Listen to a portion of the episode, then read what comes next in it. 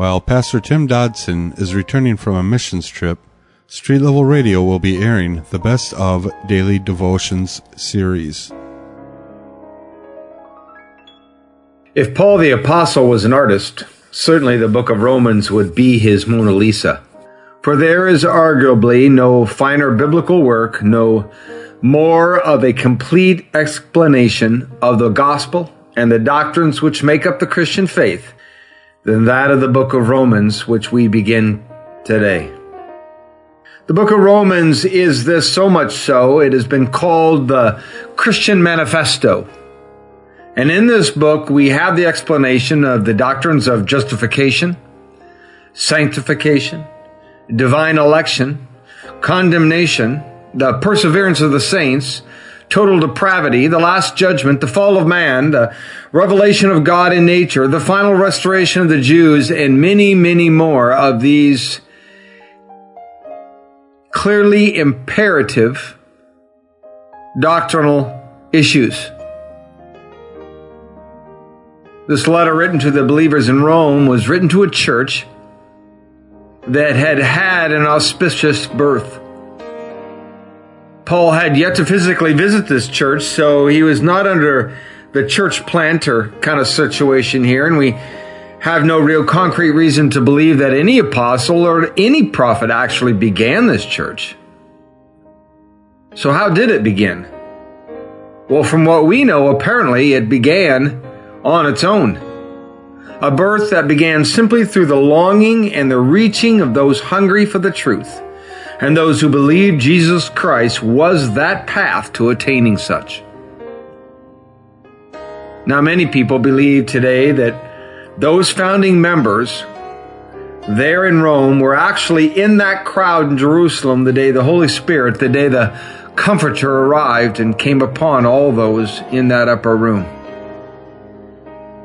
The day that Peter stepped out and delivered that clear and concise gospel message which in turn brought 3,000 to salvation. It is highly likely that out of that 3,000 souls were those from Rome. Those who now would take the Spirit back with them, and the church was birthed spontaneously from their midst. Paul likely wrote this letter from the city of Corinth. Now, you might find that a rather trivial fact, but actually, this letter written from that town, well, that's significant. For the book of Romans embraces the grace of God, and Paul wrote it from that famously wicked city. I mean, Corinth was literally the epitome of hedonism. Every sin, every vice was embraced, and most often even celebrated. It was the Los Angeles, the Amsterdam, or the Las Vegas of the ancient world. And yet, in the midst of all of that profound evil, Paul did not write a scathing letter laying down detailed rules and demands of obedience. Instead, the book of Romans, Paul wrote of God's grace. The free, unearned favor and love of God. Ironically, a vast segment of the modern church went on to effectively write what Paul would not and that is an alternative path to God's grace. A road of corporate legalism and an attempt of earned favor through the law. Now, all of this is being said does not mean that Paul was not conscious of holiness and discipline. Rather, he understood that the path to such was not found down that road of legalism, for that was the way of the Judaizers but rather such was found only by the grasping of the loving, patient grace of God. Only there would one ever come to know that intimate relationship with God. In the heart of every man is the ultimate question How can a man be just with God? And Galatians tells us that the just shall live by faith. And Romans tells us the just shall live by faith. You see, Paul knew that the heart of man was totally depraved, irrevocably, and hopelessly lost. Therefore, without the truth of Romans, we all are doomed. It has been correctly stated that only by knowing Christ personally can one truly be a Christian. You can be a Buddhist and never know Buddha. You can be a Muslim without ever knowing Muhammad, and the list goes on. But hear me today you cannot be a Christian without knowing Christ. The King James Version Bible commentary says this